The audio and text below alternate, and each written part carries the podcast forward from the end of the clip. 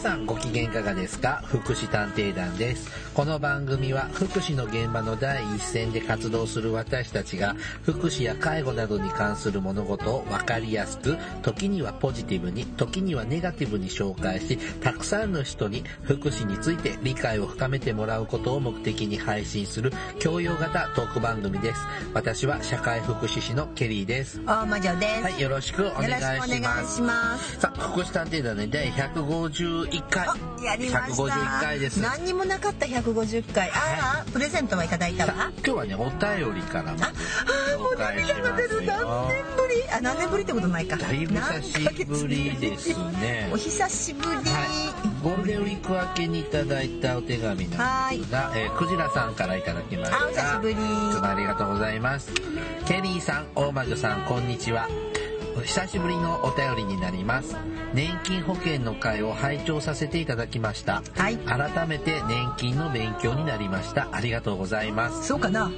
さて、社会保険に新たに子供保険が加わるかもしれないですね。はい。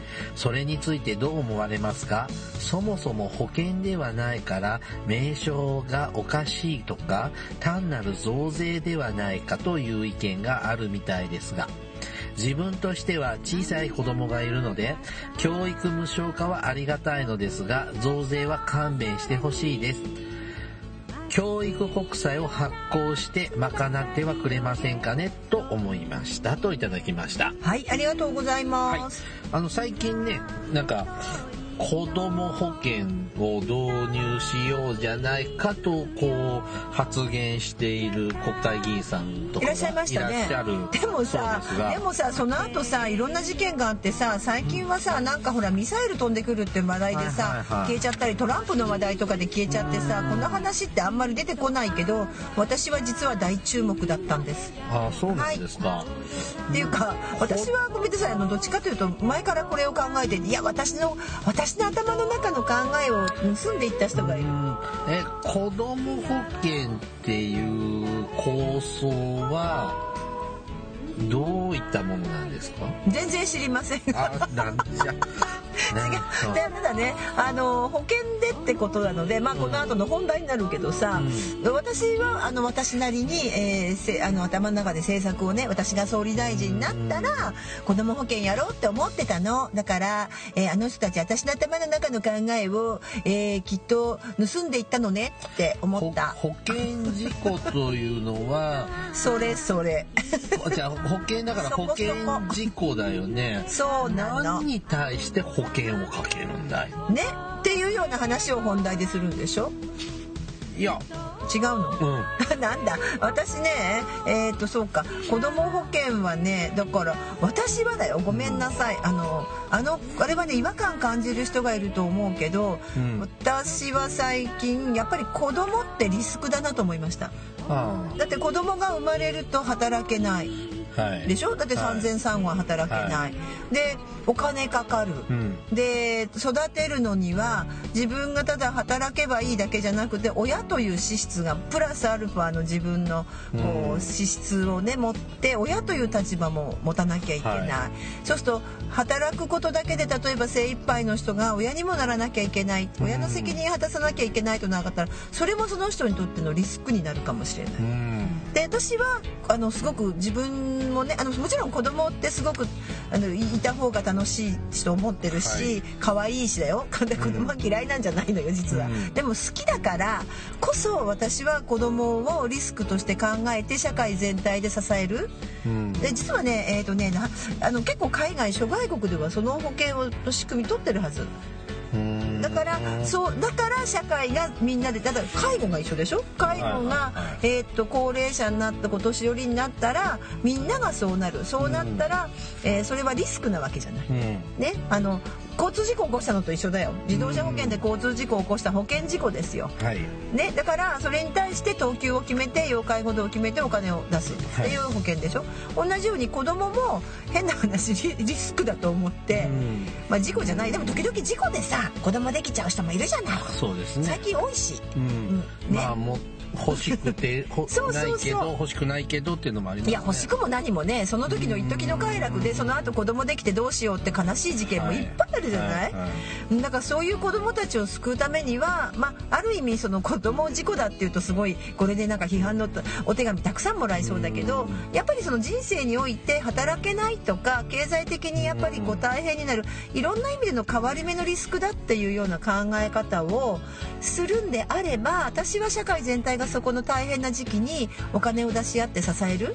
多分保険っていうのは、えー、と別財源になりますよね、はい。外から手出せない。介護保険もそうですね、うん。あのだから、えー自衛隊例えば介護保険ですってお金集めて自衛隊のあーどっかからミサイル飛んでくるから自衛隊の武器買っちまえっていうのはできない仕組みですね。回回せない。いようになったりそういうような意味では私はちょっと子ども保険はすごいこう自分のあ誰か私の頭の中の考えをね盗んでったのよって思ったぐらいでしたけどそんな話だったかどうか知りません、ま すいません。不勉強で。ね。はいうん、まあ、ちょっと僕つか、まだつかみどころがなくて。本題が終わっちゃった私もうこれで喋りたいこと終わったよいやいやいや。で、まあちょっとね、この子供保険っていうのが、まあまあ、まあより具体的な話は知らないので、うんうん。まあ、私も具体的なとこはあれなんですけどあのちょっとなんか読ん読んだけど最近ほら本当にミサイルよく飛ぶのでうん。いろいろあるので、ですよねなんか最近あんまり報道されなくなっちゃったなと思って。で、ちょっと子供保険っていうのは制度にもなってないし、まだ構想とかこんなん作ったらっていうような話の段階なんで、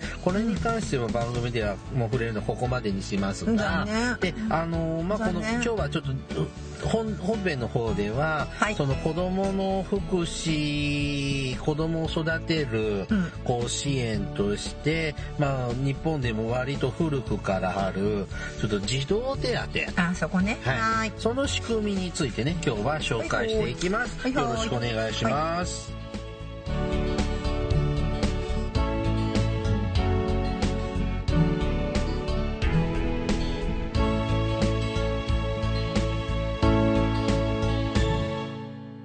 福祉探偵団はい、福祉探偵団ね、第151回。はい今日は、えー児童手当ですねね子。供保険がいい。わかんないもの喋ったって仕方ないじゃないですか。ーうんあの、じゃあ、お大魔女さんがこういう仕組みというような概要を作ってきたら、まあ、その時には一回しましょうさ、あの、あれね、立候補しなきゃ。はい。さあ、えー大魔女さんは児童手当はもらっていましたか？えーっと、じゃあ私はっていうのは何？あの、親として？子供として？ああ、そっか。親としてはもらってたよ。ね。で、大魔女と、魔女には子供の頃は？あったのかな？ないのかな？知らない。えっとね、この児童手当、ね。お年玉はよくもらったよあ、そうですね。児童手当は、まあ、えっ、と、子供、子育ての経済施策として、えーできました。はい。できたのね、日本はね、1972年、昭和47年から、なんです。魔女生まれてるなので200回の、すごいじゃあ200歳の大魔女さんは、えっ、と、そうだもらってないですねん。で、今日紹介するのは児童手当なんですが、あとですね、この児童福祉、児童家庭福祉のジャンルでよく似た手当というのがあります。はい。えー一つはですね、児童扶養手当。ほいほい。もう一つは特別児童扶養手当。はいというのがあります。ちなみに略語はですね、はい自負手前者が児童扶養手当のことを業界人は自負手と読みます。そうなの、はい僕初めて聞いた。そうです。自負手って言います。で、洗剤みたいねえー なんか、ジフテリアみたい。ジフテっていうことがあります。あの、ジフテもらってるとか、ジフテが出るよねって、あの、はい略語でね、よく言うときははいジフテって言ったりします。特別児童扶養手当は、あんまり言わないな。特ジフテって言わないな。うんえっとね、児童扶養手当は一人親家庭、はい。ね、あの、昔は母子家庭オンリーだったんですが、今はね、父子家庭でも受けることができます。不死でもね所得でね、はいでしょ？これ違う？あのえすごいたくさんたくさんお給料もらってる人はもらえるの？ダメです。ダメでしょ、えっと、ちょっとそっちに関して喋るつもりはなかったんで、あそうじゃあ児童手当ねはい。あ児童扶養手当もね、その、シングルマザーとかね、うん一人親家庭でも年収が200万以下とか、うんそれぐらいの方じゃないと受け取れない。うんで、特別児童扶養手当というのは、障害児をはい育てている親御さんに、はいえー、ちょっとまた手当がうん。つくので、まあ、子供版の年金、あ、障害、人まあ向けの子供のはいはいはい障害年金みたいなもんかなというような。これってさ、はいいくつまでもらえるの？で、後で聞今からね。教えてで、えっと、まず最初にこの児童手当ね、昭和47年からスタートしてて、えっと、時代とともにコロコロいろいろと変わってって、ちょっと前なんかは児童手当、名前まで変わっちゃいますよね。そうだったね。はい。えー子供手当なんて。あ、そういえばそうだったね。で、一律一人の子供に対してうん。3万円だっけ、あ、なんかさ、なんか。じゃあ2万6千円だっけ？だね。出そうって当時の政権が言ったんだけど、ねちょっと最1万3000円？あ、違う。じゃあ2万6千円だったんですけど、ちょっと最初財源がまだ用意できないから、とりあえずあったね1万3千円でねっ。やってたんだけど、えー政権交代しちゃってまた元に戻ったみたいな。えっと、うんだね。はいうん。で、まずですね、まず基本的に現在の児童手当の仕組みから、はい。はい。ちょっと歴史的なのなんかは時間が余ったら紹介します。えっ、と、児童手当の制度の目的なんですが、家庭などの生活の安定に寄与する。はい。時代、次の世代の社会を担う児童の健やかな成長に資する。うん。まあ、子供に投資するってことですね。はい。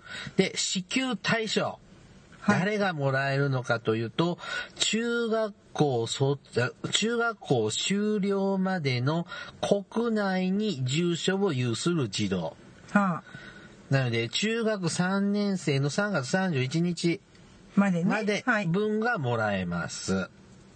はい。で、子供は誰でももらえるのかというと、現在はそうではありません。はあ。えー所得限度額。うん。お父さんお母さんのね、うんとかの家族の年収が960万円未満の方が対象です。所得っていうのは、税金が引かれる前あと聞かれる前じゃない。前？でも960万って結構だって月にしたらいくら？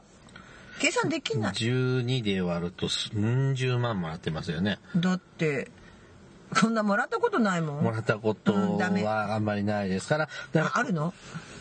らボーナス的なのはちょっと、えー、すごいな。ないよ、ないない。なあのので、、ほら、すと、んごい結構たくさんもらってる人だよね。結構な金持ち。でもさ、夫婦だとさ、半分にすると480万？うん。まあ400、中流家庭の上、中の上流家庭ぐらいだと、ちょっとなってくるから。まあ庶民はもらえるってことね。そうですね。はいはいあの、多分、あの、ここの番組聞いてる方は 私たち同様、あの、低所得なんで。そんなことないよ。苦情のメール来るよ。なので、あの、まあ、まあまあ、お金、ゆとりがあるところはちょっと辞退してくださいというふうに今なってます逆に言え。ばそういうことですね。はい。昔はね、まあ、どの家庭でもだったんですが、現在はちょっと所得制限があります。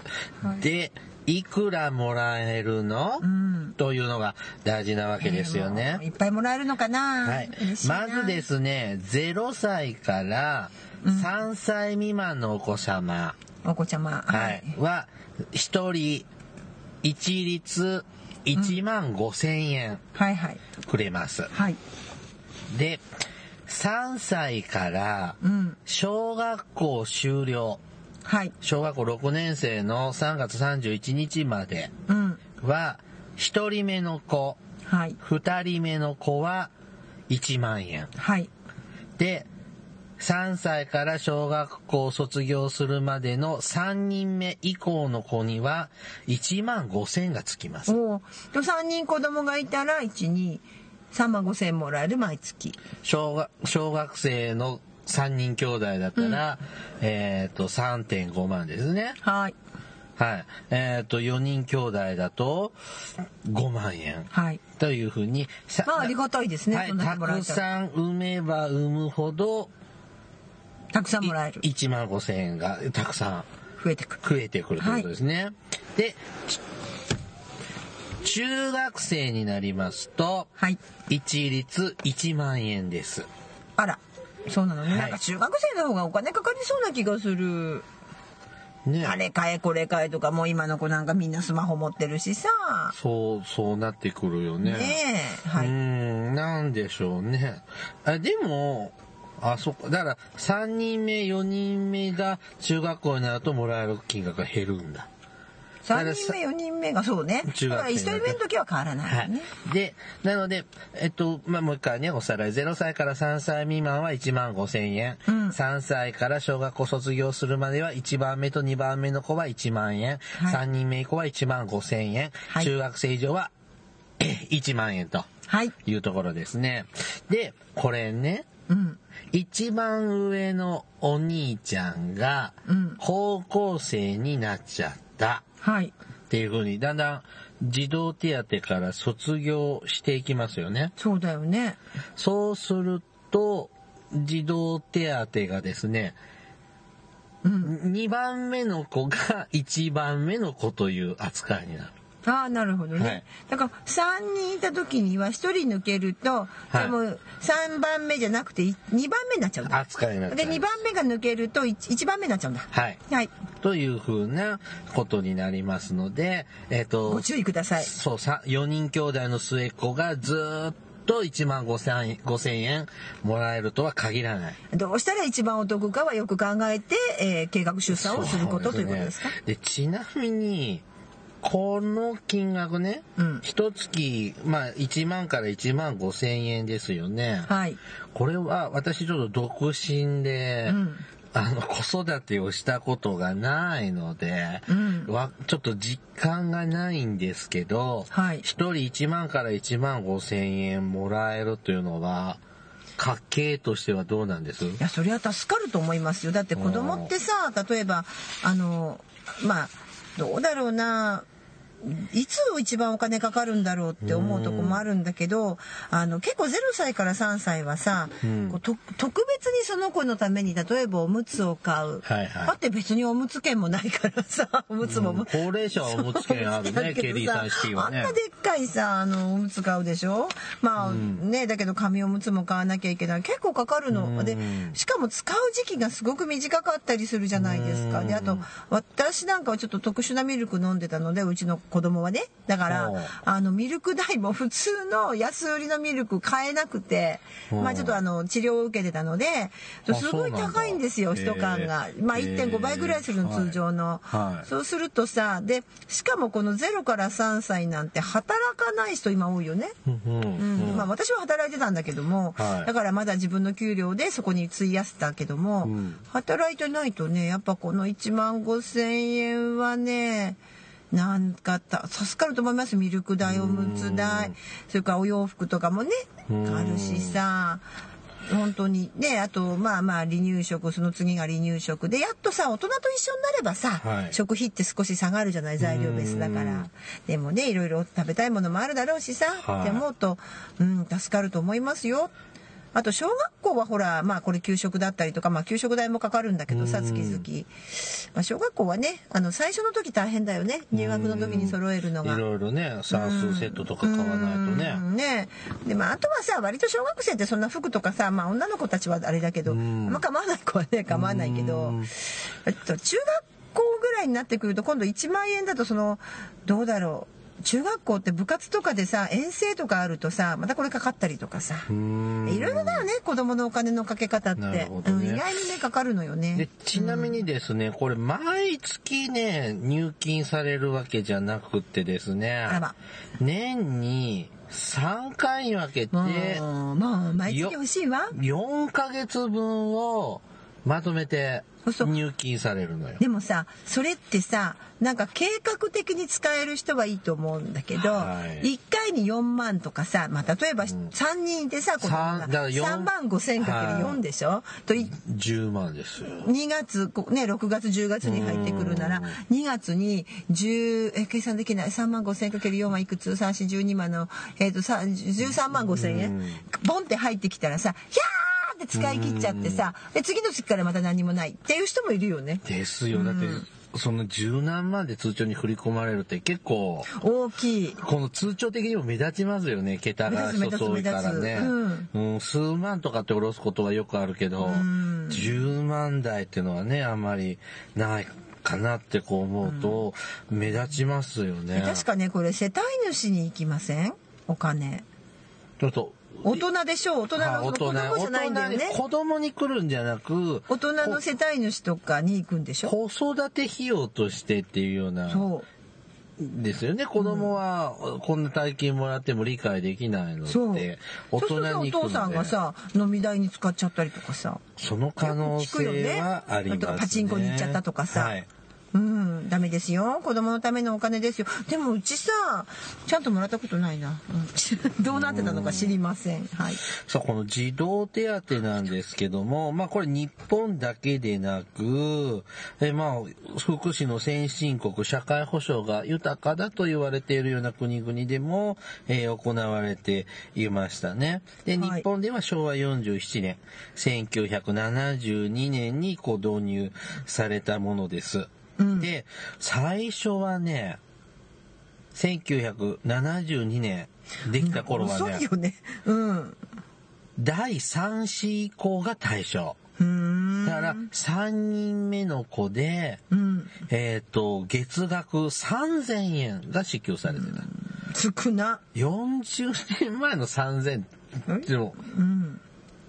ちょっと安いよね。えではいケリーさん、はいはい。ここだ5000円？3000 3000円？まず最初は3000円。あ最初3000円だ。3000円だったの。で、円本当だ。さらに、資料の読み間違いをしまはい。した、今は中学卒業までなんですが、本当だ。3000円えっ、と、そうか、当時も中学3年までが義務教育終了までだから、でも昭和47年の3000円だからでもな、まあ、少ないね。そんなに多くないと思います、まあ今でも多くないけど。あれ？さっき助かるって言ったじゃん。いや助かるけど 多くはないあはいはい。だからこう例えばミルク代とかさ、はい。さっきも言ってるけどミルク代とかさ、はい。あのーなんていうのそういうもので出してくれたら助かるけど、はい。なんなんていうの？な なんていうの豊かになるような金額じゃないよね、はい本当に。でね、あ最初こん、あれでもね、なんか、ちょっと、まあ、こんな感じでスタートして、で、どんどんこれ、昭和47年っていうと、第二次ベビーブームの時代ですね。なので、そこから、それ以降ですね、大昭和50年代に入ると、第二次ベビーブームも終わって、そ少子化が加速はい。が始まっていきますと、対象が変わってくるんだよね。うん。で、昭和61年、1986年になると、えー第2子以降、今まで第3子からだったんだけど、うん2人目からになりました。これはなんでそう変わったんでしょう、えーっとね、少子化対策、少子化の進行により対象、子供の数も減ってきたから、最初は子供ってすごいたくさんいたじゃないですか、はいうじゃうじゃはい。うじゃらんこいて、はで逆に言うとあの正しい家族計画って言ってさ、子供は一人にしましょうみたいなね、はい。とかねあのありましたよねそういう時代が、はい。うん、ああったのよ。でそういう時代に、えー子供をさあの数を減らすっていう、まあ、それを中国の一人っ子政策みたいな時代があって、でもやっぱりたくさん生まれちゃってたくさん生まれるとやっぱりちょっと大変はい。なので、生活もその最初は多分その3,000円はそういうたくさん子供がいるうちに、まあ、少し補助をして生活を助けましょうはい。っ。ていう感じ。でも今度は逆に子供が減ってきちゃったからまずいなと思って、うん。今度はお金を出して子供を産んでもらおう政策に変わっていくのかな、って感じでしょうねっ。てことですか？はい。でね、この昭和61年の時で、第2子、2人目からもらうんだけど、2人目の子ですね。まあ、お兄ちゃんの方ですね。うんお兄ちゃん、お姉ちゃんに当たる方が2500円。お姉ちゃんお兄ちゃんが2500で円はい。妹弟、妹に当たる3番目の子は5000円。いやはいちょっとアップしましたね。はい。でも、ひアップしたような、なんか、まあ、上がったかな。うん。で、第1子からもらえるようになったのは、うん。えっ、と、平成4年、1992年のことです。で、この平成4年からはですね、そうなの？へえ。3歳未満にもちゃんと支給されるようになって、はい。えーっと、これ、およそ25 56年昔ですか ちょうど。四半世紀前ですね。はい。私あの実はうちの子供が生まれるはあ。1年前になります。の時には第1子第2子、一1人目2人目には5000円。あそんなもんだったかも。3人目以降は1万円。うーんってことになりました。あれ。であれ？子供手当っていうのはこれ西暦な？あこれこれ西暦だから。これあれだね あの子供手当のは載ってないね。子供手当はもっと下だね、うん。うん。年表がね。でねあのーだんだんだからお金拡大はしてきてるね。拡大はしてきてる、でもでもさあのさっきそれこそね、はい。こうなんていうのかなあの福うんと福祉の施策とかってさ、歴史を紐解くと大体昭和20年代ぐらいから始まるじゃない、はいはい。これっていきなり年表のスタートが47年でさ、うん。早いね平成行くの。そうよもう平成も終わりますからね。ねえでもあっという間にこの,、はこの制度ってだから本当にまだ歴史が浅いんですね。うん。びっくりしました。でどんどんこうやって拡大をしてきて、えー平成22年ですね。うんに、えっ、と、子供手当というふうに、えっ、と、民主党政権が変えて、えっ、と、とりあえず中学卒業までの子供たちに0歳から15歳か。ね15歳ぐらいの子供までに1人月額1万3000円。えー、でもさらに所得制限なし。我が家は恩恵受けませんでした私ももらったことないです。なんかええ17歳じゃないの？で、あのさ、今さ、これ喋ってて思い出したんだけど、昔さ、うんなんかこの子供手当、児童手当じゃないんだけど、子育てしている家庭に、はいなんか給付金ああったあった定額給付金みたいなのあったじゃ。うんんなんか僕は子育てしてなかったからもらえなかったけど、なんか2万円ぐらいなんとか。かあったねまあね、今年の今あれですね、高齢者向けにあの臨時給付金が出てたりとか、まあ私たちのこう現役世代もね、もらえたようなのもはいはいありましたが、子供もありましたね。お年寄りはしょっちゅうもらってるような感じうんなんだかが分かんなくなっちゃった。そうねでもでもさ、うん。すうん、さっきもね多いか少ないかって話なんだけど、今服とかと思いながらさでも多くても少なくても多ければ多いで親に渡してる以上はさその子供に届かない時があるのが問題かな0歳のって。子に渡すわけにいかないでしょいや0歳はまだしもだけどね。うん。0歳とかはまだしもなんだけど。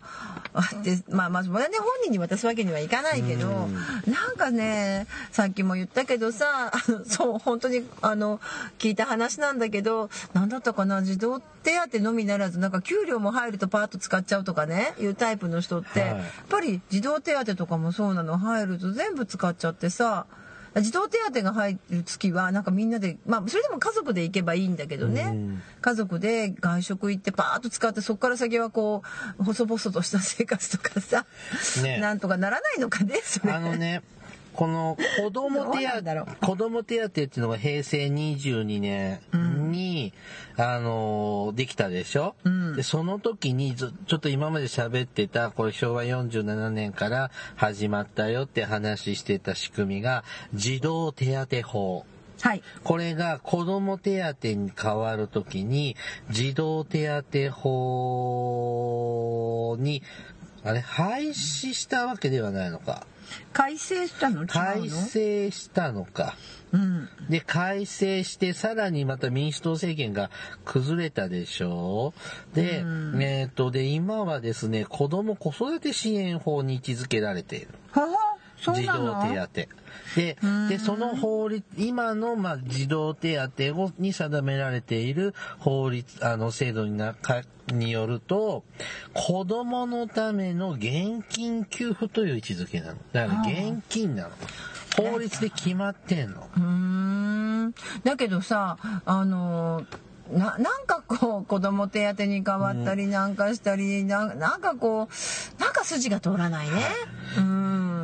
でちょっとね私たちの持ってるちょっと今日使ってる資料なんですけどもこのはい。児童手当制度は曖昧な性格のままなし崩し的に変遷をか重ねており児童扶養手当や特別児童扶養手当これ一人親家庭や障害児を育ててる親方などのあり方もそそっちの方の児童手当ね、も含めて子育ての経済的支援施策全体についての体系的総合的な構想を踏まえた制度の再構築が求められているように思われると。はいなかなか、うんまあ、もっとしっかり構築しろよと。はい。いうとこなのでしょう。で,、はい。でね、これね、今この子供手当、今1年間にだいたい110万人前後のベイビーがはい。生まれているような状況ですが、ちょっと子供の数が何人いるかみたいな資料はちょっと持ってこなかったんだけど、はい。えっと、今ですね、平成28年度ですから、昨年度か。はい。今平成29年度ですから、平成28年度のこの児童手はい。当の財源、はい。いくらこの児童手当にお金出しているかとはい。言いますと、2兆あ。2216億円。あそんなくらいなんだ。2兆2000億円。はい。お金これが回ってる。ってさ、はい。どれくらいの率なんだろう？国家予算って何兆なの、国家、国が、日本国が負担するのは、このうち半分の1兆円、1兆、およそ1兆円。はい。で、地方ですね。都道府県や、えっ、と、市町村。はいが負担するのが6000、1000、6160億円。わけわかんない。6160億円。うん。で、じ事業主、じ、ば事業主負担っていうのがありますが。あのね、はい。確かね子ども手当かなんかの時に、はい。あの児童事業主負担っていうのができてでえーっと厚生年金かなんかの時に乗っけて払ってるはず、私時々事業主の仕事もするの。なぜか。えそれは何、うん。私たちが厚生年金、払ってる厚生年金に、プラスアルファ払ってんの？じゃなくて事業主が払うじゃない厚生年金で払いますね2分の1は。半分は。確かねそこになんかね子供なんたらなんたら分ってのね書いてあるそういえば。ああ、じゃあ何ですか？その、子供手当、ごめんなさい、児童手当税みたいなのをそうそうそうそう。そう納めてるんだ。事業主がね事業主側としてあの本来えっ、とそうでしょ？だからあと厚生年金も2分の1じゃないですか、うん。あのね支払いがなんか、はい。サクッと喋ってますけど、はい。その半ね半分は皆さんあの働いてる人が払う、うん。うん。半分は事業主が払うっていう仕組みでの厚生年金のところ確かねなんかそんなのにね子ども手当分ってねそう。ここに繋がったなって今なんだろうなと思って見てたんだけどあこれだなって今思いました。はい、もう一丁あるんだ。公務員分っていうのもありますわかんない同じなのかなかもしれないね。で、公務員は、公務員のところが1900億円ほど、うんえっ、と、支払っているそうで、これを合計すると2兆、およそ2兆2000万円。はいいや、2000、2兆2000億円はいです。うん、これを多いと見るか少ないと見るかですね。今国の国家予算が100兆円の時代でしょ？少ないよ。50分の 1? 50分の1ですね。あのでも介護やうん社会保障関係、厚生労働省が使う予算は国の、今いくつだっけ？忘れちゃった。にかなりの率ですよ20兆とうんはいかですよね。で10倍ぐらい使ってるんじゃない？だいぶ、ね、社会保障費でつかかかってるんですが。かかって。まあそれを抑制しようとしてますからね、今。はい。おだってこの2兆って言うとまあ多いけど、でもそんなに子供っているのかな？いや、いや、子供っているのかなって言うけど、私ね、やっぱり日本って子供にお金かけてこなかった国だなってすごく思う。あの、なぜかっていうと、私なんか特に、今、まあ、あの、ね、15年間介護保険の世界に、はい。で、介護保険のね、あの、要するに介護保険料で食べてたわけですよ、私は。らね、よくあの高齢者の前ではパンツの1枚までね介護保険で皆様がお支払いいただく介護保険のねお金で買わせていただきましたって笑う話で出すけどででしょ？であんだけさ豊かで例えばデイサービス行こうと思ったらさもう選び放題じゃない、はいはい、まあ、負担自己負担はかかるけどさ、はい、でも、まあ、最近ちょっとねそれが上がってきてるけど、でも本当選び放題だしさ上げ膳据え膳でお客様扱い、まあもちろん今までの日本を作ってきた大事な方たちだからそれはね当然だけど、でも子供ってこれからの日本を作るもっと大事な存在なのに行くところといえばまあ学校だって教育予算かかってるからあれだけど、行くとこってさ学校に行くとこって学校まあ保育園か幼稚園か学校ぐらいしかないんです。ないの他に割合。で学校ちょっと行くのしんどいなと思った時にまあもちろん適応指導教室とか、はいはい、ねあるけどやっぱ学校のなんていうのその仕組みの中でしかなかなか選べなかったり。とか例えばちょっとしんどいからじゃあちょっとデイサービスみたいなとこなんかないよね子供って。ないね。ショートステイもない、ね、ないでしょね。例えばさ子供まあショートステイあるのよ。あの児童養護施設に預かってくれるんだけどあの、例えば親御さんがね、お母さんも一人親家庭さんで、はい、あの子供抱えてて、このがお母さん入院しなきゃいけなくなりました。で、きね、助けてくれるご家族いませんっていう時は、あの、ちゃんと児童相談所がね、相談すれば、そういう場合でしょ？育児疲れは？だけど、例えばさ、ね、高齢者の介護の世界なんかさ、うん、もう定期的に1週間に一遍、週末はおばあちゃん、もうおばあちゃんの面倒見の嫌だから週末は楽したいから、うん、もうね、あの、週末、金、土、日、月とショート行っといでってできるじゃない。できます。はい、でもさできないよ子供は。できないんです。はい。そりゃ育児ノイローゼだとかさ、うん、子供だってさ言うこと聞く子ばっかりでいい子ばっかりでもないからさ、うん、うん、でねなってくるとさ子供って何のサービスもないなって思ったの。でおかで、まあ、国はこんだけのお金を渡してるけど、はい、それこそまあ親御さんはねちゃんと使ってる親御さんがほとんどだと思ったり、まあ、場合によっては子供さんのために貯金してるかもしれない将来のために。だって大学入るとなくなっちゃうんでしょ大学入る頃とかさそのお金かかる時ってさないじゃん。だって中学生まではさ義務教育だから教育費かかんないんですよ。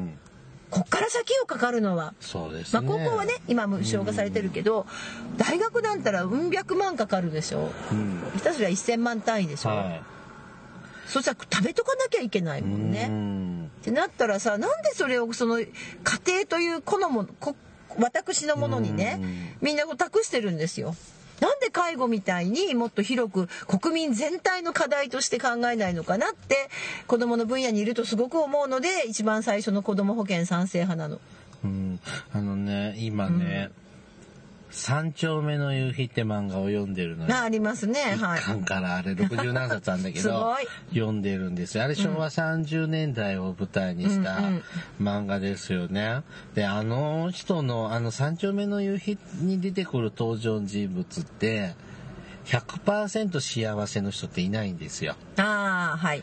登場人物、まああれ1話完結の、はあ、いろんな、ね、まあその都度その都度登場人物が、オムニバス形式で、まあレギュラーのキャラクターもいますけど、何かしら必ず一つ不幸を背負ってて、なんで、あの、この子、あ子供が主人公の時だと、家が貧乏でとか、うんまあ、貧乏が一番多かった、多いかな、ね、今読んだとこでも。うん、あとこう、親が働かないとか、うん、交通事故で死んじゃったとかとかで、ねうん、こう、あの子はいいけど、おいらはみたいなのっていうのを、なんか、まあ、いろんな角度から描いてるんですよね。うん、なんか、たくましく育ってるような描き方をに見えるのよ、それは社会全体がそういう社会だし、うんうん、逆に言えばみんながちょこっとずつ不幸だった時代だよね、はい、だから僕んちは貧乏だけどあそこんちはお母さん交通事故で死んじゃったしっていうこうみんなちょっとずつ不幸を背負ってればまあ、学校行ってもあの不幸のこう何あのもしかしたら張り合いはあったかもしれないけどそのねみんながこうなんていうかなまあそれが絶対的な貧困って話なんだけどさでもさ今ってまあ最近両親揃ってて当たり前ではないけどね。あの最近そうでもなくなったけど一人親の方非常に多いのでなんでまあそれは違和感ないんだけどでも何かそこにこうやっぱりねあの服装にしてもさ、まあ、本当女の子たちなんか小学校高学年になってるとさもう本当綺麗な服着てるうん、そうですね。可愛い服着てる。ランでドセルカラフルね。うん、だしさ私たちの頃なんて小学校の高学年だってなんかどっかのお下がりで下手すりゃお兄ちゃんのお下がり、はいね、着てたりするじゃない？そんな子いないよ。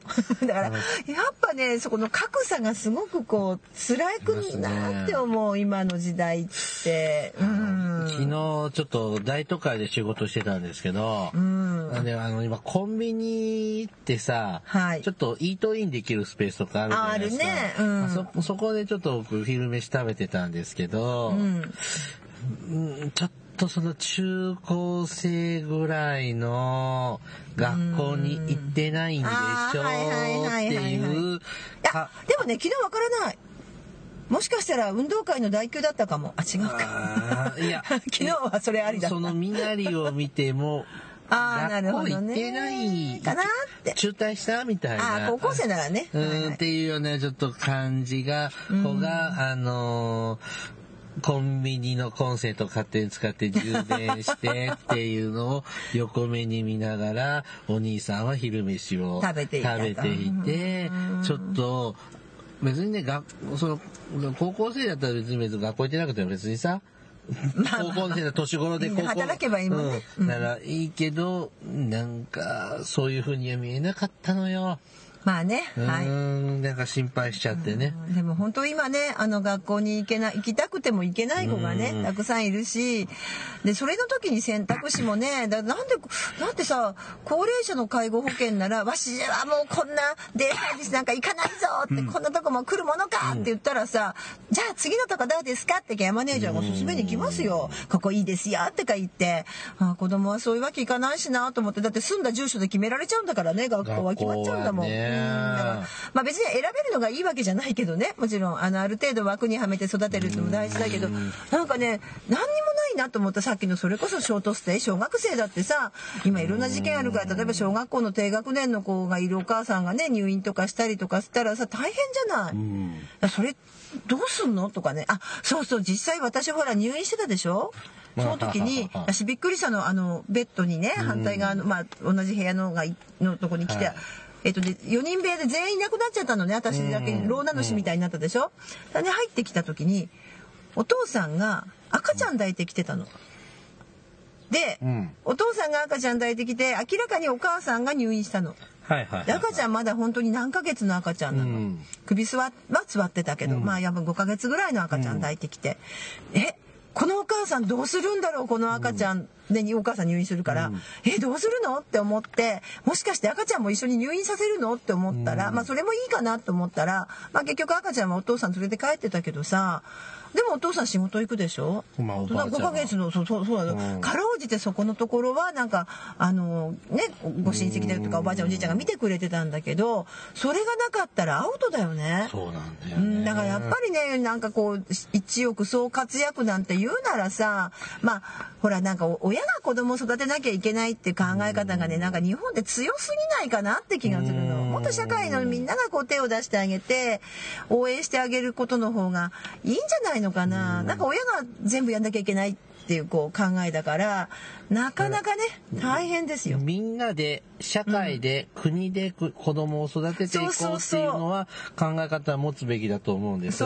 でもねそこにね子供保険っていう言葉僕なんかしっくりこないのよ、うん。だからねなんか言い方とかなまあまあまあもちろんね。するね工夫は。子供養育保険とかね。ななんかそれ。保険なのやっぱり。いや保険じゃなくてもいいけどうんただねあれさ保険介護保険がなぜ保険制度にしたかっていうの覚えてる？なんとなくちょっとここで喋るほどしっかり答えられないけど。うん、うん。あのー保険ってみんなで支え合う仕組みですよね。ちょっとずつ出し合でしかもさあのーちょっとずつ出し合うんだけどほら税金で普通に所得税とかもちろんね、あの目的税で取ればいいんだけど、税金とかで出してしまうとあ間違えた税金とかで徴収するとさっきの話、うん特別財源に入らないので、はいなのでそれこそおかしいなお年寄りのあの介護のために出してるお金がいつの間にか、えー別に、まあ、自衛隊の戦車に変わればいいけどいつの間にかどっかのさ政治家のさあの接待費に変わってたりするかもしれないじゃないですか。今の消費税って社会保障系に使うっていうになってる。ってことは別保険っていうの書言葉に違和感があるだけでうん。税金でもいいんだいいような気もただするし。さ税金っていうと取られてる感があるんじゃないかな。保険だって取られてるまあ、あれ保険税だからね。うん。でも保険っていうと何かをかけてるっていう掛け金的な発想があるのか。まあそうか、うん、その辺もしかすると子供あるなしの感覚で違うかもね。ああそうかもね。私はやっぱり子供を育てていく中であのまあ幸いねそそんなにあのあれではなかったんだけど経済的にはあの、ねなんとかなったけどそさ。の例えばセクシャルマイノリティみたいなちょっとこう収録以外のところで喋ってた話題だけど、そのこもう結婚も考え普通のね、男女の結婚も考えてなければ、まあ、そういう同じような人とカップルにはなっても子供っていうのは生まれないみたいなのはこうまあありますね。はい同性愛者みたいな人っていうのがいるわけじゃない。そういうとこに、え、こう、保険料払わなきゃいけないのっつうと、なんかすっきりしなかったりするとような感じもするのよ。うんなるほどうね。んだから、でこうん子供育てない育てられないのにっていうようなからだったらみんなで育てるっていう考え方をまず定着させないとまあね。いけないのかなっていうとこ、うんうんうんだから保険でも税金でも取り方かま、どれでも構わないんだけども、うん、ざないって言うんだったら、それはちゃんと納得できるように、おより多くの人が納得できるように、あ説明してほしいなという。あとね、私はやっぱりね、一番最初のね、あの、オープニングで言った保険事故だと思うんです。うん、あの保険の独特な考え方はあれは保険事故だよねうん。やっぱりあのー介護はさあの事故だっていう考え方でほ保険ってそこで、リスクっていうか悪いことが起こった時に備えてっていう。そう。だから、そこの考え方もすごくこう馴染みないかもしれないけどでも悪いことではないけど人生においてその収入の減るリスクだっていう捉え方は国民の中にやっぱもっと浸透させていくっていう意味では私はちょっと保険っていいなと思ったんです。ね。その時期に貧困になりやすかったり本当にそれからその時に失敗すると次世代の育成を失敗しますのであのとてつもないことになってしまうとんでもない後引いてしまうことになるので。まあ子供を産んでよかったなってそうそうそうだからそうなのいうようにしないといけそうだからないですよね。例えば子供保険だったらこう例えばねあの子供を産みましたっていうと、まあ例えばその子が健常でね別に穏やかに育っていけばさ、はい。例えばまあお現金給付で来るのか、それとも介護保険みたいにさあのこれとこれとこれのサービス例えば健康診断何回行けるよ、チケットもらえるとかね,、うん。ねそんなぐらい。だけどちょっとちょっと心配なお子さんだったら、まあ、例えばもうちょっとそれに加えて、まあ、今それもやってるけどさちゃんと。でそこに例えば、えーもっともっとたくさんこういろんな資源をね作って、で近いところで発達相談を受けられるとか、はい。ね、こうその子に合った教育が受けられるとかその支援が受けられる体制も整えるしさっきのショートステイなんてね私もっとあってもいいと思うの。うん。あるだって親がさあんたそんな悪いことするとあそこに預けちゃうよとかって言うとさ それはいかないよ、はい子供は。だからやっぱりもうちょっとねこう気楽子供がちょっとお母さん例えば疲れたしちょっと今こうこうこう例えばおばあちゃんの介護でしんどいからちょっとちょっとさそこであの泊まってきてくれるぐらいのさそういうなんかこうものなんか仕組みを作るためにはちょっとインパクトがあるかなと思ったんです。はいで。ちなみにね、あの話戻しますけど。あ児童手当だったね今日ねごめんねはい児童手当ってさ、勝手にくれるの？申請するの？最初。最初はねうち子供がいるんで思ったよ。えいやえっ、とね子供が私もう忘れちゃった子供がいる住民票でわかりますよね。ある程度わかると思ううんだけどあれみたいな感じじゃない？振り込み先教えてねって給付金みたいなそれなら、だからだって、振り込み先がわかんないもん。だから一回は、一回目は来来ますよね。はい。で、ちなみにもう一丁。えっと、普通子供さん、まあ、お家でお父様お母様とはい。一緒に暮らしているパターンがはい多いと思われますが、中には、議場があって、まあさっきもね出ましたけどはい。児童養護施設はい。に、えー入所しているような子供さんもいらっしゃいますね。そのような場合は、えっ、と、その子に対しての児童、児童手当か。児童手当はお父さんお母さんの口座に行くんじゃなく、施設の講座に講座の方に行きますはい、はいはい。あーなので、えっ、と、こ子子育てしている、していないとダメよ。はいというところも付け加えておきます。あ、はいもう一丁、はいあの学校の給食費払わないっていうのあるじゃない。はいはいはい。あれ、たのね、児童扶養手当じゃなくて間違えた。児童手当から本人の同意により手当から納付することが可能なんですね。ふーんって。でもこの本人って誰？親？子供、本人って子供ですよね。本人なの？でも子供はそんな判断する能力を認められないですよねい。これ調べよっとあ児童手当を給食費に回して直接学校にはい児童手当を振り込んでもらえることも可能なんだ。まあ本当ね給食費とかの滞納もいっぱいありますからね、まあ給食費やったただにしちゃえばいいのにっていう議論もあるもんね。給食費に関してはその学校のある市町村による判断にちょっと委ねられている面がありますのであそうなんですね。全国一律ではないかと思います。はい、本編ねここまでにします、はいはい。ありがとうございました。This is 福祉探偵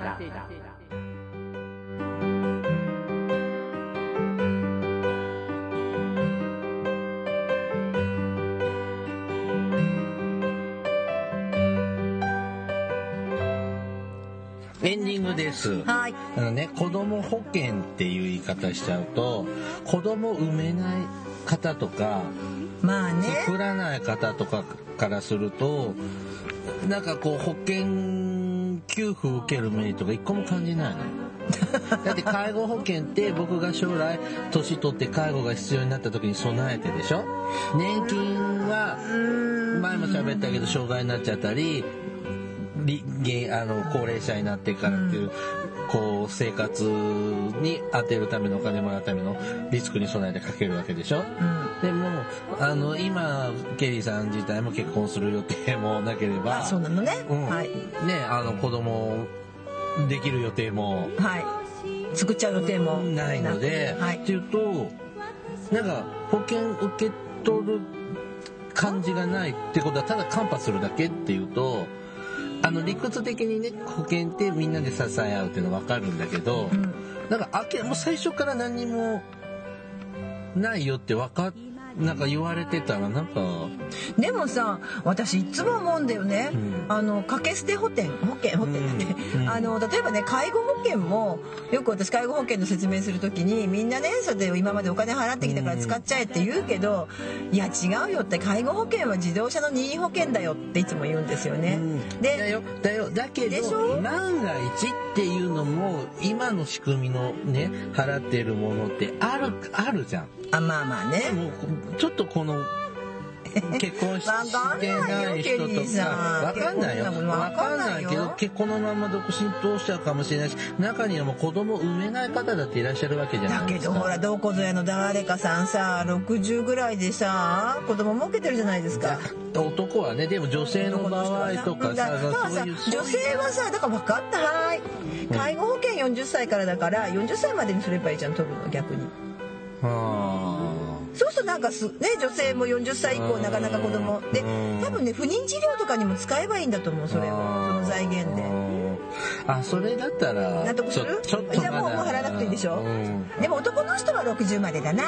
女は40までだな。こんなね男女差別しちゃダメですいやそんなことないよ。だってそれはもう生物学的にどうしようもない。まあ大魔女200歳だからどっちも関係ないけど。うん。なんかそのうん。やっぱすっきりしないとこがあるっていうのがうん。なんかお金をねが必要なのは分かるはい。回しやなんとかしてあげなきゃっていうのは分かるんだけどうんなんか保険っていうのはやっぱ何度も言ってます。がちょっと僕の中で違和感があるから。まあそうするとでもさやっぱり今の児童手当では限界があるっていうのもあって、はい。はい現金給付でしょ、うん。現金給付してもさ何度も言うけどさ、うん。親の口座に入ったらさ本当に子供に使われてるかどうかっていうのは全くわからない世界で。で調査してるやっぱそこのかねかな、ん。まずそこからかな？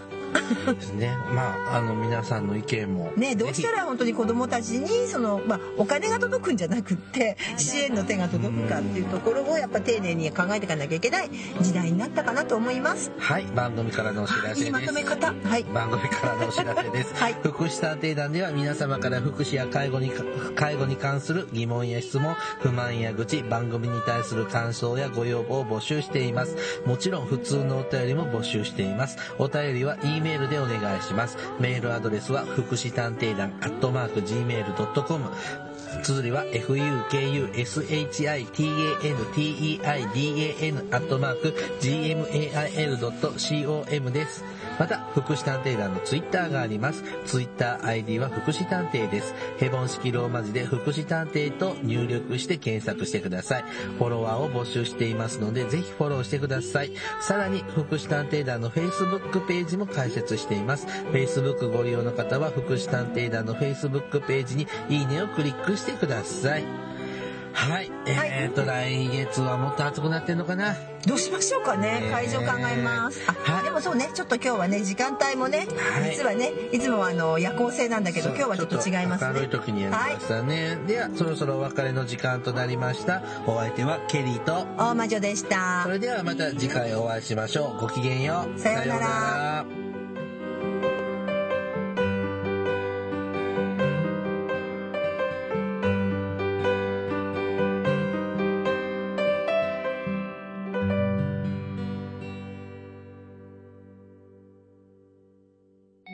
福祉探偵団。